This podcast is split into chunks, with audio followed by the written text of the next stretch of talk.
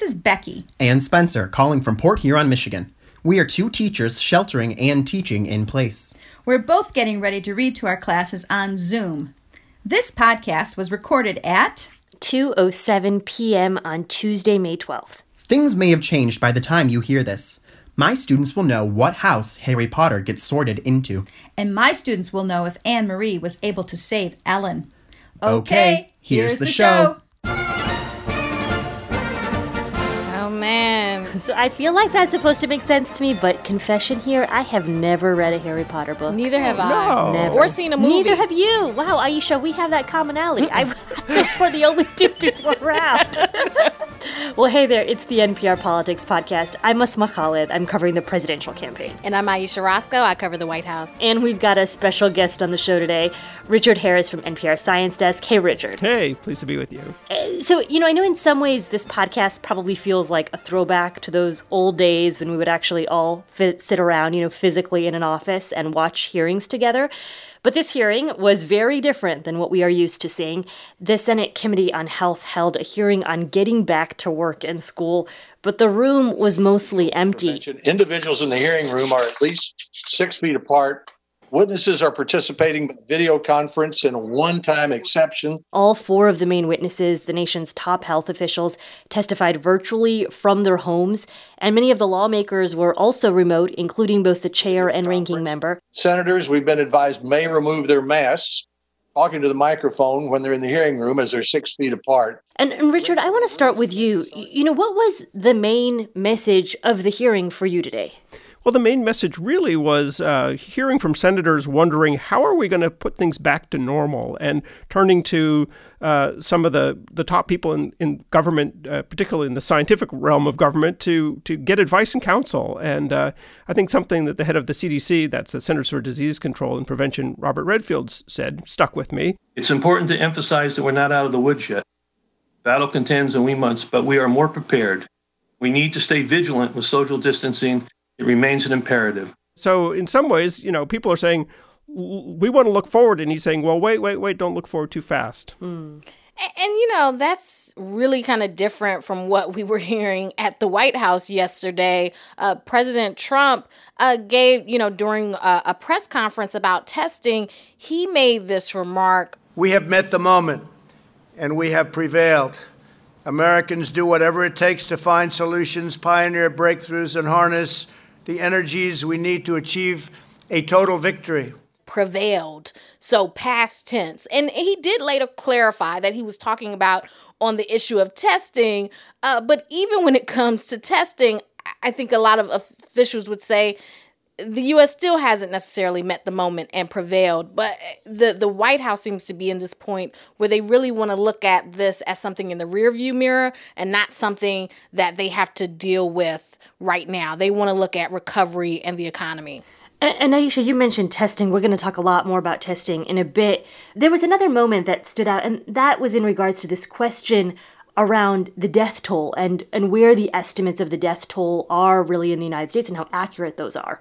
Yeah, and uh, Dr. Anthony Fauci, who is, uh, you know, helping to lead the White House coronavirus task force, uh, he was asked about this by uh, Senator Bernie Sanders. I'm not sure, Senator Sanders, if it's going to be 50% higher, but most of us feel that the number of deaths are likely higher than that number because, th- given the situation, particularly in New York City, when they were really strapped with a very serious challenge to their healthcare system, that there may have been people who died at home who did have s- COVID who were not counted as COVID because they never really got to the hospital. Right, and I think we've been hearing that a fair amount. Uh, one of the problems is if people die at home, uh, they're not counted. I think there's also a growing recognition that people may be dying uh, not directly from the virus, but as a consequence of it. If they're afraid to go to the hospital and they die of a heart attack, they might have survived. And we can see this by looking at sort of the the uh, the death rates in various cities and, in, and states, and you can see that there's been a huge spike that's only partially explained by the COVID nineteen uh, cases themselves. So clearly, the the deaths are well, they're over eighty one thousand as of this moment, uh, and and likely to be substantially higher than that. But just how much more, as Dr. Fauci says, we can't really say.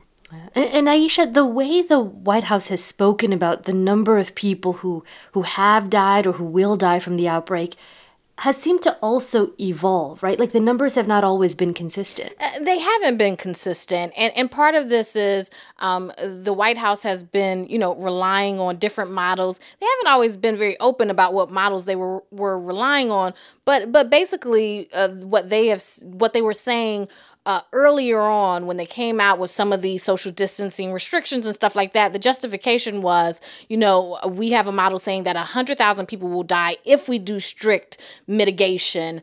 Um, and but you know, it could have been, you know, a million, two million dead if we did nothing. Um, but President Trump, after that, started saying, uh, we're going to be way under 100,000. I, I, remember him saying that and kind of stressing that as like a success. We're not going to get anywhere near 100,000. And of course, unfortunately, that has not been the case as numbers have gone up and up and up. He has had to acknowledge just yesterday 90,000, 100,000, all of these deaths are very sad, but he his numbers have gone up. Right. I will add that the, the models, uh, Ayesha, do show that uh, right now the best guess is around 130,000. We're likely to have 100,000 by the end of May, as a matter of fact. Oh, wow. Wow. So, you know, another big focus of the hearing was testing. And I am curious what you feel like the scientific response is. And I, I, know we heard a little bit about this in today's hearing because states are beginning to open up. I mean, I'm right now in a state, Indiana, that's beginning to open up. Are, are we at a point where scientifically, you know, you, you are hearing that the testing is sufficient for us to be opening up? I would say it's a real mixed bag right now. I think there are some places where uh, where they are pr- presumably ready to do that, particularly in rural areas where they don't need to do a lot of testing. But I think that saying that we are ready is is a bit of a is a bit of a stretch in many many places. And I think there's been a huge focus on the number of tests that will be available, uh, not that are available now, that, but will be available in the next couple of months. But I, I think that that kind of misses the mark to some extent. So, Richard, if we are now testing as a country, you know, more people than many other places, what are the remaining challenges? Because it sounds like you, you know the U.S. has certainly ramped up its testing. Right. Testing is just the first step because what you need to do with testing is once you identify people who are positive for the disease, you need to have the capability of tracking them down quickly. And this is a huge challenge because this disease actually spreads before people are symptomatic in many cases. And so that's going to be a real challenge to stay ahead of the disease. All right, well, we are going to take a quick break, and when we get back, we'll have more highlights from the congressional hearing. This message comes from NPR sponsor StoryPoint Wines, maker of StoryPoint, a bold new wine brand with a rich, layered taste profile. Enjoy StoryPoint wine while you connect with those you love, either at home or at a virtual happy hour. Raise a glass and share a story. StoryPoint believes that the stories we share can bring joy even in trying times. Visit StoryPointVineyards.com slash politics to purchase. Shipping is included in your online order, so consider shipping a bottle to a friend too. We're spending more time at home than ever before. So now's a great time to finally adopt a dog, right? Socialization is going to be harder because socialization and social distancing uh, are definitely at odds. so before you decide to adopt a canine companion during quarantine, listen and subscribe to NPR's Life Kit. And we're back. And Ayesha, one of the central tensions during the pandemic has been how much the response to the crisis should be coordinated at a federal level versus a local level. And, and that question or that issue was raised today by Senator Rand Paul of Kentucky. He was talking about the the trade offs between having kids out of school, uh, you know, around the country, and maybe them missing school in areas that haven't had as big a, an outbreak. So he asked uh, Fauci about this. So I think we ought to have a, a little bit of humility in, in our uh, belief that we know what's best for the economy. And as much as I respect you, Dr. Fauci, I don't think you're the end all. I don't think you're the one person that gets to make a decision. We can listen to your advice, but there are people on the other side saying there's not going to be a surge and that we can safely open the economy, and the facts will t- bear this out. Yeah, so I mean, he was basically kind of challenging Fauci, and then Fauci replied. Your comments. I, I have never made myself out to be the end all and only voice in this. I'm a scientist, a physician, and a public health official. I give advice according to the best scientific evidence. There are a number of other people who come into that and give advice that are more related to the things that you spoke about, about the need to get the country back open again and economically. I don't give advice about economic things. I don't give advice about anything other than public health. Yeah, I, I found this an interesting little exchange, partly because I think uh, Tony Fauci is sort of uh, is the oracle in some ways on this, and the, and I think he was treated that way today by uh, senators really on both sides of the aisle, uh, sort of coming and asking his opinion about anything scientific. And when it got too far off of science, as as Fauci uh, demonstrated in his conversation with Senator Paul, he kind of said, "Well, hey, that's not my department." But I think it is really interesting uh, because the the buildup around this hearing was so much around uh, Anthony Fauci's going to come. He's going to talk. He's going to, you know, be, be uh, you know, unleashed, if you will, because he won't have the president hovering behind him and he can say whatever he wants. But he's stuck really closely to to his public health message, uh, and and was also careful to continue to, you know, when when people brought up things that were clearly uh, where science uh, uh, diverged from where the Trump administration seems to be heading, he was always very careful not to uh, criticize the Trump administration, but he did uh, he did really go back to say, here, here are the facts as I see them. And, and one place where that came up a lot, I think, was in talking about opening too soon because there seems to be so much pressure and momentum for doing that. And uh, and on several occasions, uh, he addressed that question when senators said, you know, are we are we heading into trouble? When you are in the process of opening up and pulling back on mitigation, you really must have in place the capability of responding when you do have the inevitable upticks in cases, that will absolutely occur. It's how we deal with it and how successful we are in putting the clamps on it that will prevent us from getting the kind of rebound that not only from the standpoint of illness and death would be something that's unacceptable, but it will set us back in our progress towards reopening the country.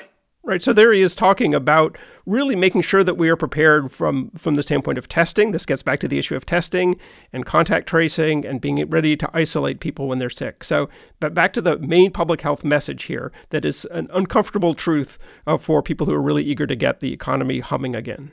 So, what Fauci is stressing is that look, this isn't going away that even as we open up and even if you follow the those guidelines that you'll still have more outbreaks and states have to be ready to and prepared to deal with that. Uh, and, and that's something that the white house is talking less about now and more about just this um, idea of everything kind of getting back to normal over these phases. Um, but there's still like work to do right? Mm. and that's that richard thanks so much for coming on the show. Sure anytime. That was richard harris from npr science desk and i know it's only tuesday but friday is going to be here before we all know it and we need your help for our weekly roundup at the end of the week, we always share the one thing that we just cannot stop thinking about, politics or otherwise, and we want to know what you can't let go of. You can let us know by recording yourself. Tell us about it in 20 seconds, and email the file to us at nprpolitics at npr.org. We can't wait to listen to it. I'm Asma Khalid. I cover the presidential campaign. And I'm Ayesha Rascoe. I cover the White House. And thank you for listening to the NPR Politics Podcast.